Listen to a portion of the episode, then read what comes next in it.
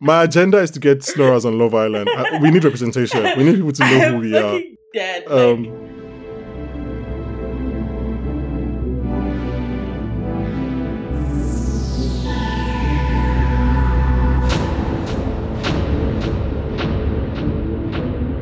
Hello and welcome back to the Popcorn for Dinner podcast. And welcome to the horniest hotel in all of Sicily. Today, we're going to be discussing episode 6 of The White Lotus season 2. Mm-hmm. And joining me to get into all of it, all the drama, all the sex, just as soon as she stops drooling over muscled Timothée Chalamet, it's Hadja! Thank you. That line was for you, right? When they were like, yo, Imasu was. Do you know what it gasped? I wouldn't be gasped. I was just like, it's Mike White is making this show for me. He's making it for all the bisexual people. That's who he made this show for. Yeah. That was in his writing room. That was when it was on his board. Like, I'm writing season 2 just for the bisexual. As a bisexual man himself. Is he? I know he knows. You know, he knows. Oh, I didn't know. He is. I thought he was gay. I didn't know he was bisexual. Oh, okay. So maybe you're right. He is writing it for the bisexuals, I guess. That's interesting. Okay, before we go into all of that, first I just want to quickly apologize, guys. My Wi-Fi is acting up. So if you're watching the YouTube video, the video might be spotty. I do apologize, but to be fair, you aren't missing much. So you're lucky, but you can also go back to audio platforms, Spotify, Google Podcasts, Apple Podcasts. They're there to listen to this. That way you don't have to watch my face. Speaking of Spotify, we got our Spotify Wrapped last week. So I want to thank everyone that listened to us this year, everyone that shared with their friends. I want to thank all our guests, Hadja, of course, and everyone else that's been on the podcast this year. Thank you so much. We really, really do appreciate everything that you guys do. You guys listen, you guys share with your friends, you guys contact us on Twitter and Instagram. Just that really, really means so much. So thank you very much. We're not receiving screeners for the final episode. As you can tell by the time of this episode, we received screeners a bit late for this one. But we're not receiving screeners for the final episode at all. So that episode will come out later than normal. So please bear with us. And when it's not out on Monday or Tuesday, just bear with us. Okay, so The White Lotus, episode 6, it's titled Abductions, written and directed by Mike White. Hadja, let's just start with this. What are your general thoughts of the episode? Liked it, didn't like it, hated it? What just general thoughts? I thought it was brilliant. I don't know why you'd ask me if I hate it. Thought it was brilliant. F. Murray Abraham really stood out to me this episode. He was hilarious, but he gave like a really... him and Valentina stood out to me the most this episode, actually. Mm-hmm. Obviously, like, there's them, obviously, like, Ethan, too. But, like, in terms of performances, F. Murray Abraham and the actress who plays Valentina really stood out to me. I really enjoyed it. I felt like this is the episode that, more than any, takes you back to the very first scene, that opening scene, and really reminds you murders, plural, are about to happen. So those are my general thoughts. Okay. I liked it as well. I feel vindicated because I was liking the season from episode 1, but people were not too sure. So I think people are coming on board now. You are actually, because you're a bit cold on the first. I was against it. I was like, what is this? I feel a bit vindicated. You are. Okay, I'm gonna give you the option, or rather, an option. Where do you want to start? So the options are Ethan's existential crisis, or Bert's existential crisis, or Valentina's existential crisis, or Jack's existential crisis? Which of those do you want to start with? I think we start with Ethan and the two couples, because I feel like that's a lot of meat to get to everyone else. There's a lot of stuff there. Yeah, I'll just start with outright with the question before we start talking about the things that happen. So is Aubrey Plaza's character, Harper, is she intentionally fucking with Ethan? Yes. Or did she sleep with Cameron? Or it's all in Ethan's head? She's fucking with him. She wouldn't sleep with Cameron. She's disgusted by him. She knows what she's doing. So I feel like, I think the very interesting thing with that dynamic that I really like clung to is This is the very first time you see them having an honest conversation about their relationship, because throughout the whole lead up to this episode, you keep wondering, why aren't they having sex? You know, like she's a sexy lady, he's an attractive guy, they're young. It's not like they have kids even, like the other couple. Like, why aren't they having sex? Why aren't they attracted to each other? And this is the first time that they've really let all of the airs go, and they've really confronted themselves with what is their relationship. And for someone to say, you know, something has died, that's a really big thing to say. And it's a very hard truth to confront. And in terms of Harper and Ethan, I think what is going on there is that Harper, Cameron has found a crack in a very fragile vase. So Cameron, for all his annoying, douchey qualities, he's still very magnetic and charismatic and good looking. And this babes is not having sex, right? She's not having sex. She's been caught up in this weird foursome, this energy. She's found out that this guy's been dishonest to her. And I feel like he's just there at the right time, if that makes sense. She definitely hasn't slept with him, but I feel like his type of person and character is coming at a time that's really appropriate for the break in that relationship. And I feel like that's what Harper is playing with. And there's a specific line that stuck with me. He's like, the door should be locked. And she's like, then lock it. And it sounds like a really mundane line, but I honestly feel like it represents what's been going on with them those past few days, being like, this shouldn't be a problem that's happening. He's acknowledging it now. And she's sort of putting the ball in his court and saying, you are the only one that can fix this now. Because she does say to him, you are not attracted to me. And I feel like she's definitely playing games with Ethan. She's sort of gotten wise to the fact that she sort of needs to unnerve him, or she's been influenced by Daphne to say okay, she sort of needs to unnerve him in order for the relationship to go somewhere. And I don't know, I just feel like Mike White is saying something very, very interesting about relationships, because Daphne and Cameron, we see them alone, right? They have no reason to fake it or perform, and they have a genuine friendship. There's something there. They play with each other, they laugh with each other. And with Harper and Ethan, they have no giddy or nice moments. It's constantly so serious, so full of tension. And I feel like you have this juxtaposition of people who are making it work. They have this arrangement or agreement, and you have these people who literally do not communicate with each other. And where does that leave their relationship? It's dying. So I'm really intrigued as to where this is going, you know? Yeah. I mean, there is the possibility that Cameron and Daphne, even when they're alone, I mean, I think it's more than a possibility, but they're still acting, but they're acting for one another. Like, they're still acting like they're okay with the things that are going on. Like, Cameron is probably still acting or maybe he's not even acting. He believes that Daphne doesn't know anything. And Daphne is acting like either she's okay or she thinks that sleeping with her trainer is a good enough solace or what they call remedy, middle ground. So yeah. So I guess, and it's like, she says, "What did you do this time?" And he's like, "Nothing, you know, just partied hard." And it's almost like they never really they never really go in on the real question. They just she kind of broaches it and they kind of brush it aside. This was the first episode where I even considered that maybe Daphne actually slept with somebody in Nodo. Nodo is pretty, yeah. I don't think she did, because I think Harper would have known. But that was the first I was like, oh, wait, did she? Could she have? Considering now that we know that she has a child for another man. Yeah. She has the ultimate trump card with that though, right? So I think she sees, I think for her, she sees all he's doing as just a very large game, because she has the ultimate trump card, because I don't think he knows that child isn't his. And I think that would ultimately shift things. And so for her, it's just you're playing around with prostitutes and you're raising a kid that isn't yours, lol. I think that's, for her, that's why she's so playful. Yeah, I think Cameron is very much like Bert in a way where he believes that Daphne, his wife, doesn't know anything. And I think if Cameron is the type of person that if he thought that Daphne knew, not only would it lose the thrill for him, I don't think he would want to. He would feel almost, I don't know what the word is. I think he knows knows that he's a shithead though. She knows that he cheating. Does. No, I think he knows that she or he knows that she heavily suspects, but he believes that she won't bust her bubble, and she won't. You know what I mean? It's like we both sort of, I think they're both just dancing around it, to be fair.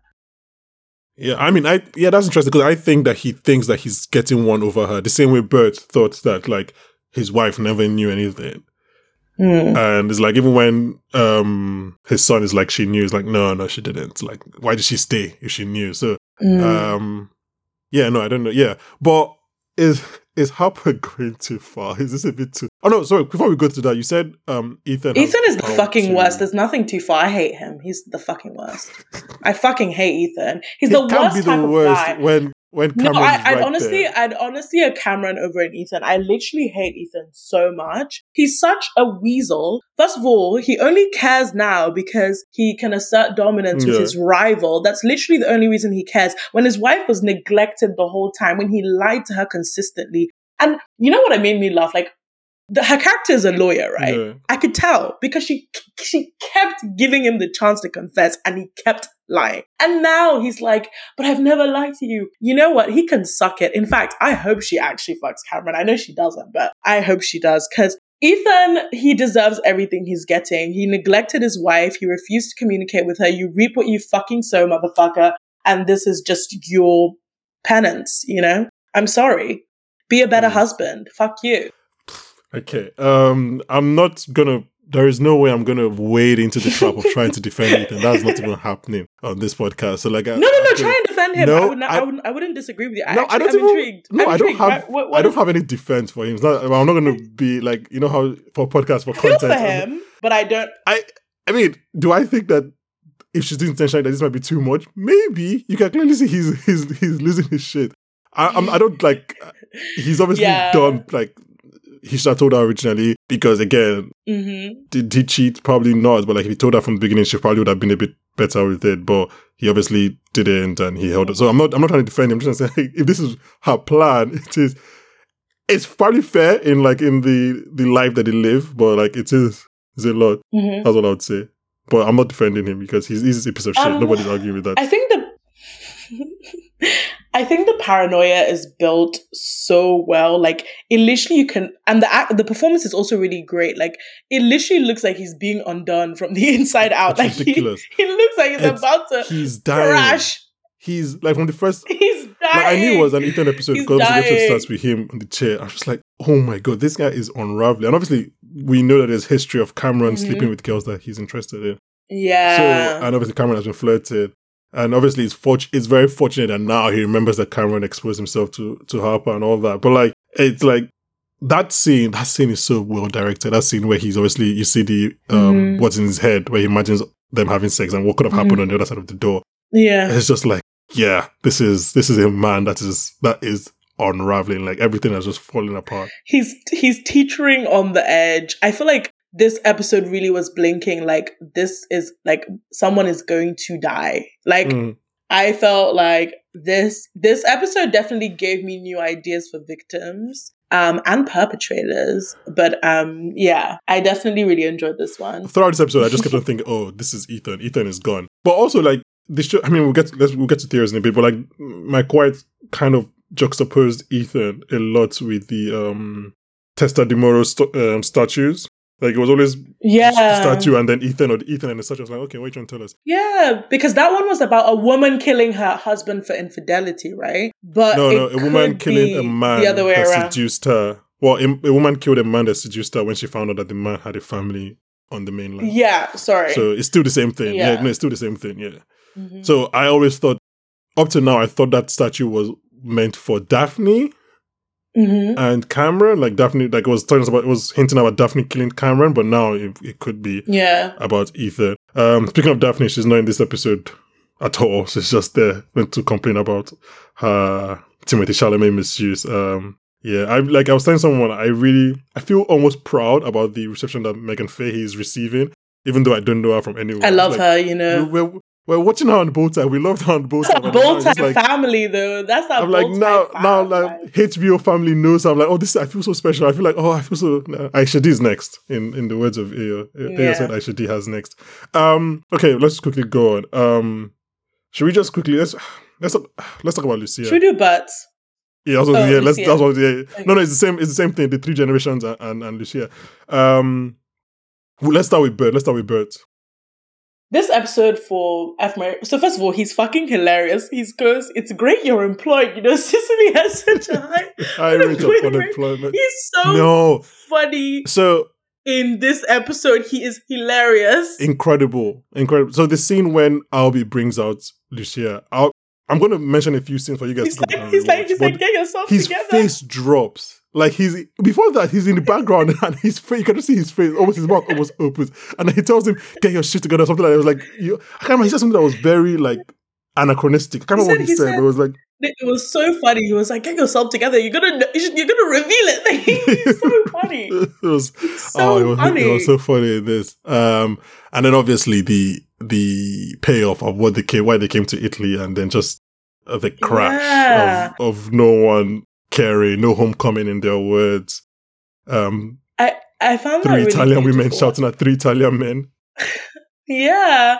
I feel like that there's so much to pick from that. And I remember that one of the first things that stuck out to me was when Michael Imperioli's character Dom asks, who would I have been if I lived here? And I feel like that question, who would I have been, is very, very like a central question for this particular family and this particular two generations, particularly between, Bert and Dom, who would I have been if I'd done X and not done X, or made X mistake and not done that? And this idea about people who stay versus people who leave and like searching for something better for yourself, but ultimately sort of not being able to find it. I feel like they did so many interesting but very subtle things in this episode. So one thing that really stuck out to me is sort of the different reactions from all three generations of men when Lucia decides to go into the car with Alessandro, or whatever his name is, Alessio.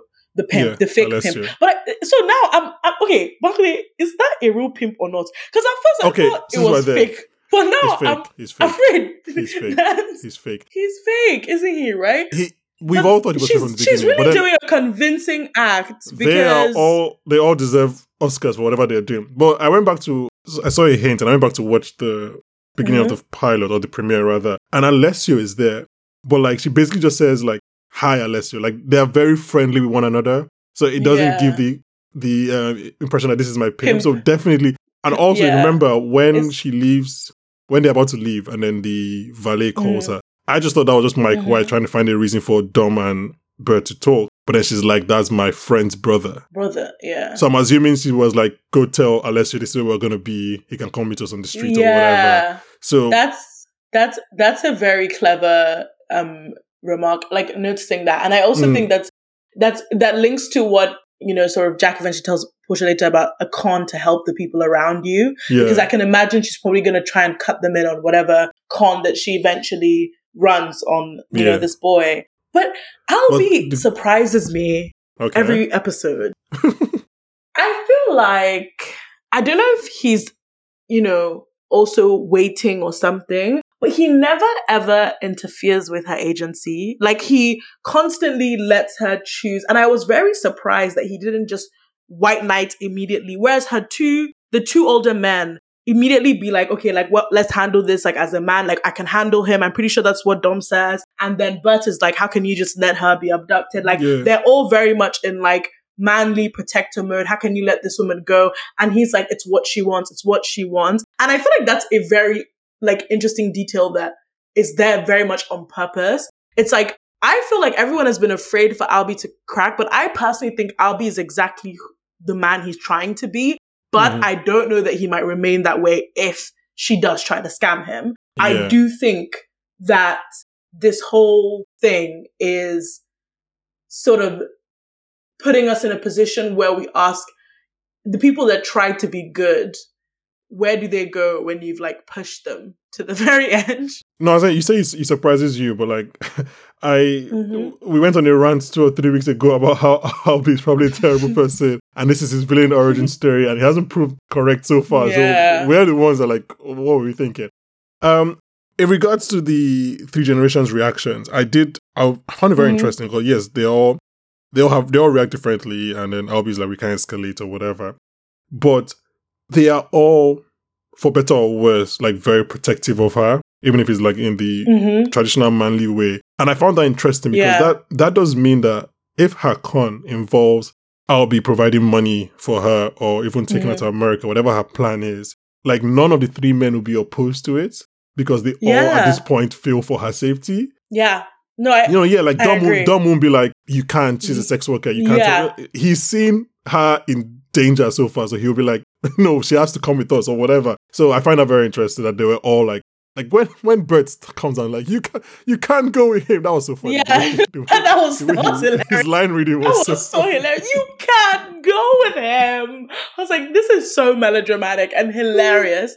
But I'm so happy you brought that up. And I think this idea of like, despite who she is, their initial discomfort with her, them being, you know, upset by her presence, maybe ashamed or embarrassed by her line of work, the moment it's a woman in danger, all of that ceases to matter. And they like sort of have to make sure she's safe before all these things matter. I think that's really interesting because like, I think with Albie, you've sort of seen that, okay, maybe he wants to save somebody. And I don't know, like even with Bert, something that stuck out to me when he says that you know, you think you're going to be embraced, by a woman and who tells you you've done all right. But there's nothing for me. And I feel like it's interesting because it's him, a man who's looking to be saved by like some sort of female figure.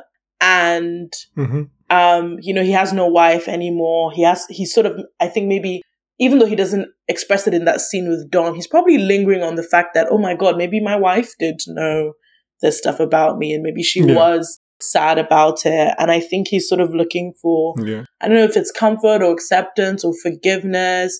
But throughout this whole episode, I felt like that there was a very like it was like an animal or animalistic theme going on, like people going back to like, your primitive desire. I felt that with like Harper and Cameron and Ethan, and I felt it with obviously like Tanya and all of that. And I feel like that desire for Bert is sort of that childlike one of like, okay, like I just want to be held like by my mom or something, or like I just want to feel safe. 100%. Because I have the full quote here. It's, you always think there's going to be a homecoming, the embrace of a woman that tells you you've done all right. There's no homecoming, not for me, not anymore. Yeah. And something that struck me when he said that quote was how his face lit up when he realized that those two women, their mother was in there. Like, he's like, your mom is in. Yeah. Like, can we go say hi to your mom? Who he thinks is like probably the maternal person in his family, right? That is left.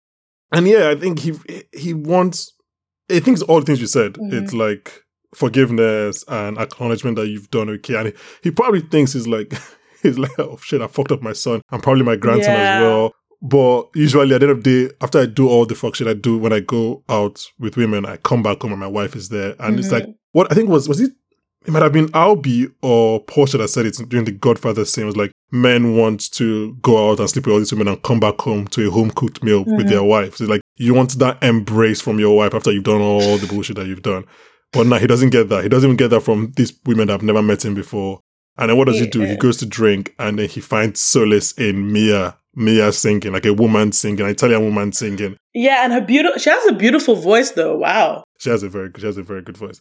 As opposed to the former, the former singer. No, but I think it's also great, you know, what the woman says, the oldest woman, she says, and what do we need men for?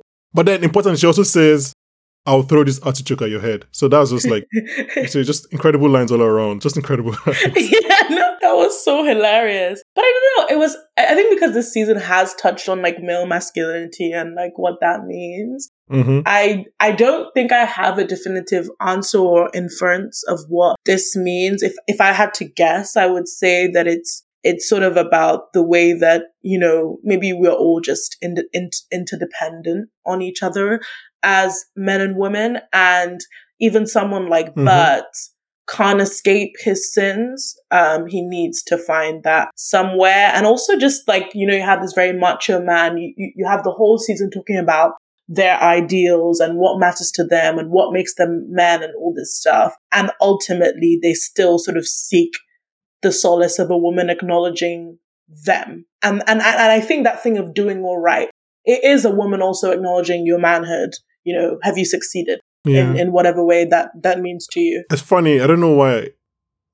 Yeah, it's funny. I don't know why in the last 5 minutes when we were talking about this, I just kept on thinking about Don Draper. Yes! Have you seen Mad Men? Yes! How can you ask me that? Bankole, that is insulting. Well, I'm sorry. I just have to be sure. I apologize. But with everything Don did, he always came back to the women in his life. Yeah. Be it Sally or Peggy or... What was General Joseph's character's name again? Betty. And then also the woman he Mrs. Draper. Yeah. Oh my God. Yeah, like... He always, no matter what, he always wanted to come back to one of the women in his life and everything. And I think, it just reminded me of Don Draper. Yeah, that's such a brilliant point. I think also one of the best things about Don is that, like, he's constantly trying to run away from who he is, but he also cares so much about people that he needs those connections. So he is constantly in between sort of running away from who he is and seeking solace, particularly in these female characters. He just can't help himself but to be there for people and to do the right thing. Well, most of the time, or some of the time. And I don't know. Like, I think that's a brilliant comparison, and that really did. That does really echo that same sentiment of, like, where does one go? And that lostness, we see it in Portia and Tanya as well. Do you want to talk about them? Let's talk about Portia and... Or should we... Let's keep them to the end. Let's quickly talk about Valentina, Isabella, and Mia. So I have... Obi was meant to be on this episode, so he sent me his notes because he couldn't make it. And then he just had on his note, was like, yes, I knew it. Rocco is her boyfriend who just got engaged. I'm like, why is that so exciting to you? Why is that the thing that makes you so excited? Just like, yes, I knew it. I was like, nobody was fighting me about whether Rocco and Isabella were engaged. Okay. But... I think the actress that plays Valentina, Sabrina, let me get her last name so I don't butcher it. Oh, okay. I'm not going to pronounce that because I'll probably butcher it. Yeah, let's just move on. So Sabrina, I think she was so good in this episode. Like, yep.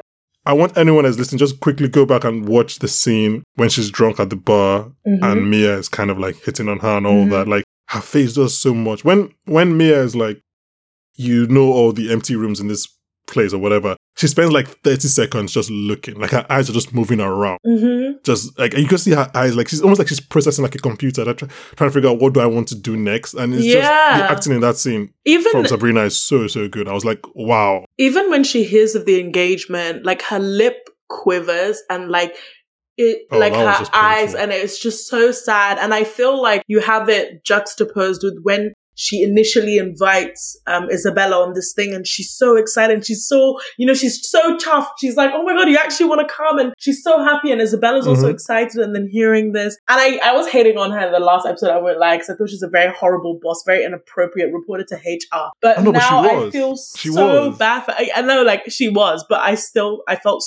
for her. And the actress does such a good job. And even the whole thing about empty rooms, I think that that's particularly like poignant for her, because you even see her, when she feeds the cat, I think it's like episode 3 or 4, like she lives a lonely life. So I think someone telling her, where all the empty rooms are, it's like, yeah, like you have no life. Like you have nothing. I mean, that's an incredible metaphor and comparison that you just made. But when she says, I don't have anyone to celebrate with. Yeah. Oh, my heart. I was like, oh, Jesus Christ. Yeah. Like, even though it was a part of me that thought, is she lying about it being her birthday so she can go out to Isabella? I was like, a part of me. Look at my notes. I wrote, it's her birthday, and I put a sad face. Yeah, it was just like, I was like, oh, this is so sad. And then obviously, what precedes is that scene with Mia. Quickly, about Mia, what do you think of Mia's dress? I think it's so ugly and ill-fitted and, like, badly tailored. Okay. I hated it. I thought it was rubbish. It looks like a towel.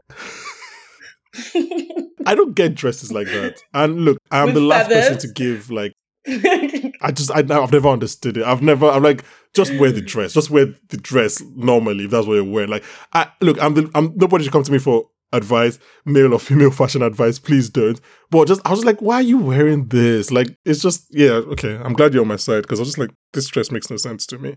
But yeah, I mean, whatever's going to happen, it's sad that it maybe in like 36 hours, maybe 48 hours after she first had sex with a woman, she's about to witness some dead bodies in her hotel. So that should be a good few days for for Valentina. Mm-hmm. Okay, let's go to Tanya and the gays. That's how it's written in my notes.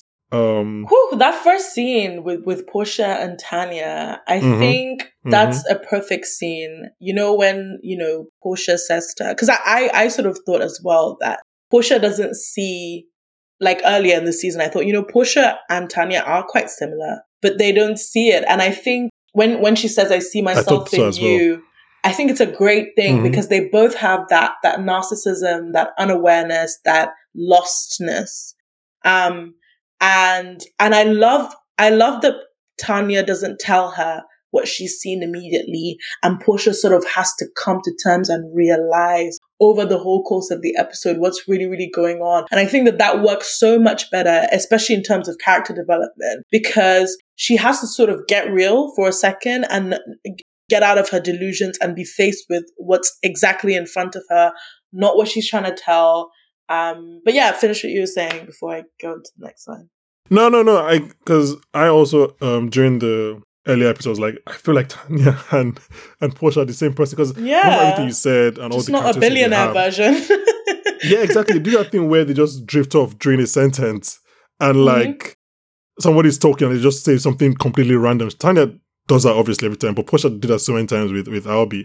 No, and I think this was like, look, Mike White's pen was going off this episode. Obviously, we've mentioned the homecoming thing from Bert. We've mentioned I don't have anyone celebrates with. But like when Tanya says to Portia, my mother used to dress me up like a little doll, and I was always a doll waiting for someone to play with me. I was like, do you know how many notes I have on that line alone? Literally, I said, it reminds me of Rachel from the last season, the woman who was fighting to not be a trophy wife, right? With Shane, Alex right? Dario?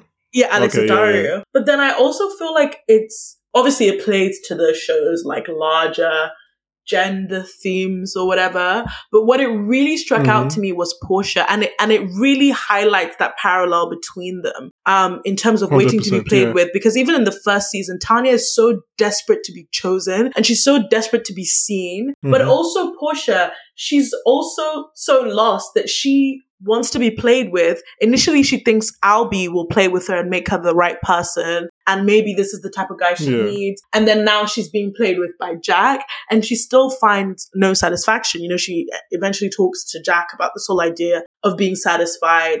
And I think that it's such a brilliant line because it illuminates so much in that scene. And I think that it's so perfect, like, especially in terms of what we're saying about women. And I think it's, mm-hmm. it links to all the female characters.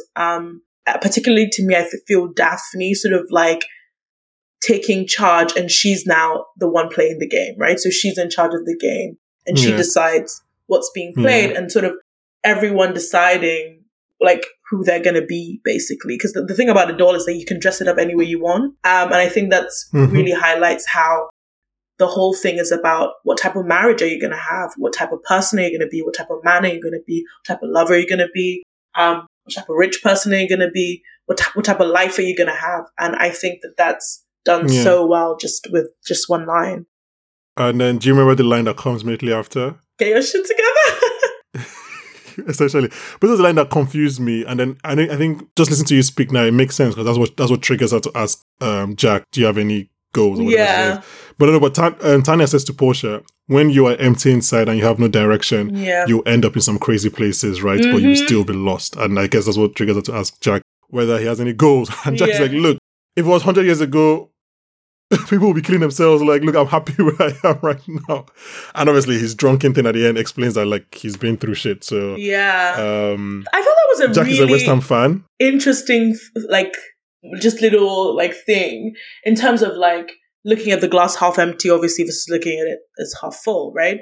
Because I do think it is saying a lot. Like, it is saying a really interesting thing. Like, if you hate living now, then when would you want to live, right? This thing of like who would I have been that comes back to what Dom asks, right? And I think Mike White is so clever because I feel like he never ever, like, he lives in the gray area. He never says anything's right or wrong.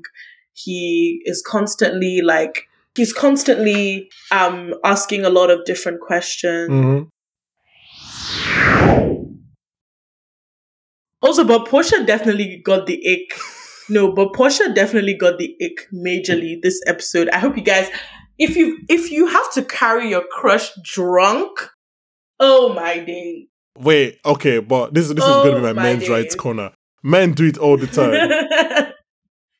And be a fucking lady. Okay. Why are you drunk like that in the streets? Like, if you're a man lady. And you ever carry your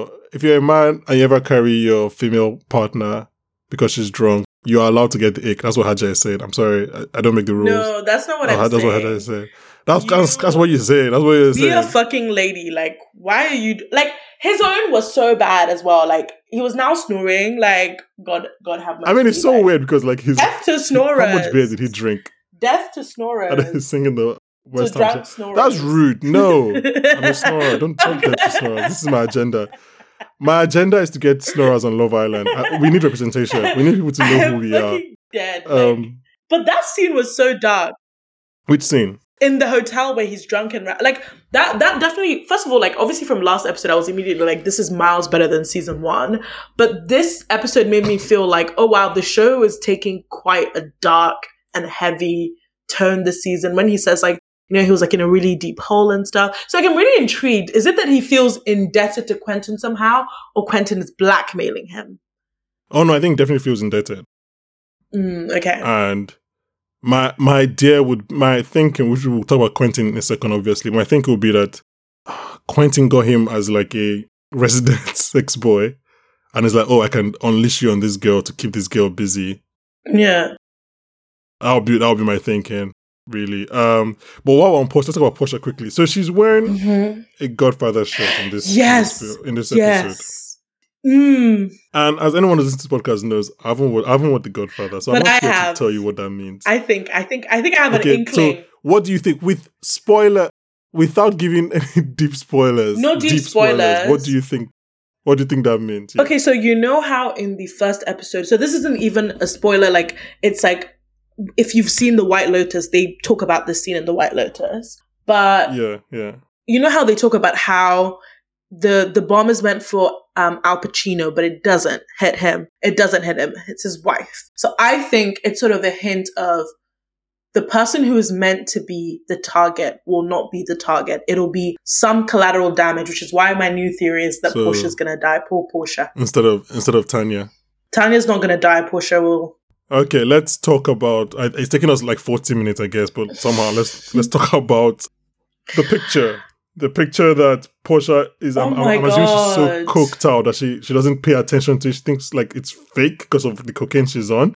Yeah, that's a picture of Greg and Quentin. Yep, and obviously that's a theory that has been going on for the past week about whether Greg was the cowboy, and that seems like confirmation that is Greg. Mm-hmm. So obviously I've heard the theories about the plan obviously with Greg and Quentin is to kill Tanya. Mm-hmm. And then Greg gets the money and obviously he shares it with his friends or whatever. But also, I think while we're here, we can just agree that Quentin is the person that Greg is talking to in episode 2. Yeah. Yeah, okay. For sure. And I don't think the love was really love you romantic. I think it was like, I love you. Yeah. Like, someone I've known for 30 plus years. The second theory we could be that the plan is to get evidence of Tanya sleeping with this cheating guy who I'm sure is also another sex worker, and then which will avoid the prenup properly. Yeah, it will avoid the prenup, and then he gets exactly. So it will be avoided by a fidelity clause. Yeah. And she would have done that because obviously she doesn't. She was very self-conscious that Greg wasn't into that. So she would have done an infidelity clause. Yeah. So those are the two options.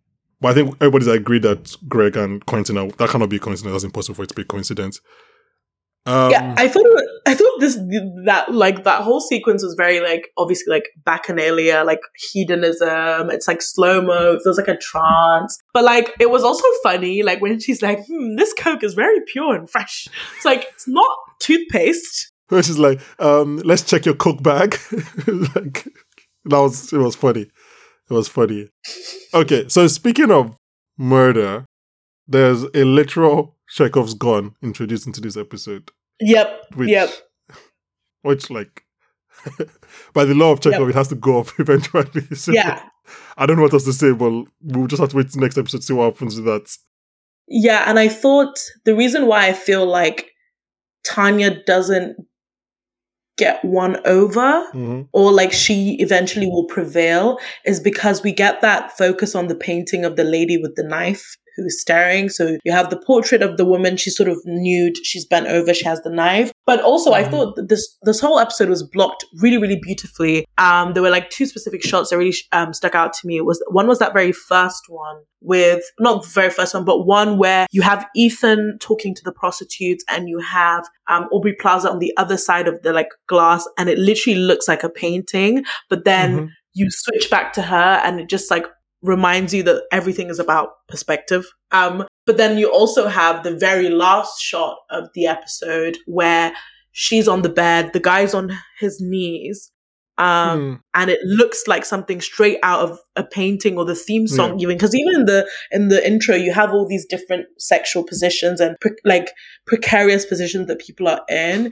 But it's so interesting because he's the one on his knees, but in reality, in that current moment, she's the one who's at his mercy. Yeah, but the one in control. I don't know why. There's something telling me that Tanya will prevail. Like that shot on the painting with the shot on the painting with the knife and the woman. And just, I guess, the whole thing we've had about women throughout the season. I'm not saying that no woman will die. I think maybe the prostitutes die because, they're, not really protected by society, et cetera, et cetera. But I feel like we might have some girl boss triumph. I don't know. Maybe I might be wrong, but I feel like that's definitely a possibility. Maybe Mia is our girl boss triumph. Okay. Or so Lucia. Maybe she sees her scam. Maybe Lucia scams all three generations of the men. Okay, quickly. So Valentina becomes a bridesmaid at Isabella's wedding. Rocco and Salvatore with his voice. Oh my God. Okay, so before we leave, quickly, the episode is titled Abductions, right? And I think that very plainly refers to Lucia. Mm-hmm. Who else do you think that refers to? So I have the option of Portia. Portia, definitely. Well. Portia, definitely. So my options are Lucia, obviously we agree, Portia, we agree, and Ethan, sanity. I think those are the three options. Yeah, that's definitely being abducted. Harper has it in her handbag. Okay, before we actually leave now, so obviously, like we mentioned, most of the theories have been proven correct, i.e. Quentin is poor. He has a relationship with Greg. I think it was obviously Jack is not his nephew. I mean, obviously. Well, that's a different HBO show. So I think there are a couple that are left that I think we can just very quickly decide if we think it's true or not.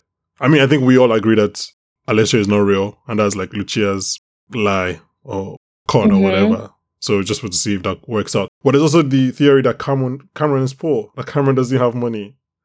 I think that might be true. Yeah, it's looking more and more likely because he doesn't want to pay these women. Yeah. So it's looking like more and more likely that he actually doesn't have money.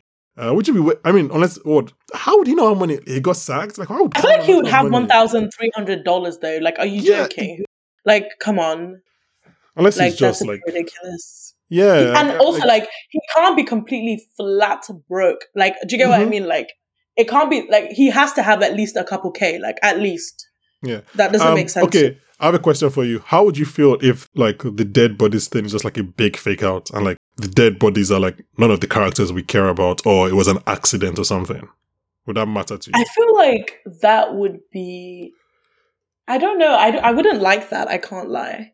Like, so you know how, like, we might get something like, you know how in the first season it was, like, all an accident, right? So the death was sort of like an accident. I feel like I don't mind if one of the bodies is an accident. So I also have a theory that Albie might also die trying to intervene or save someone. Oh, okay.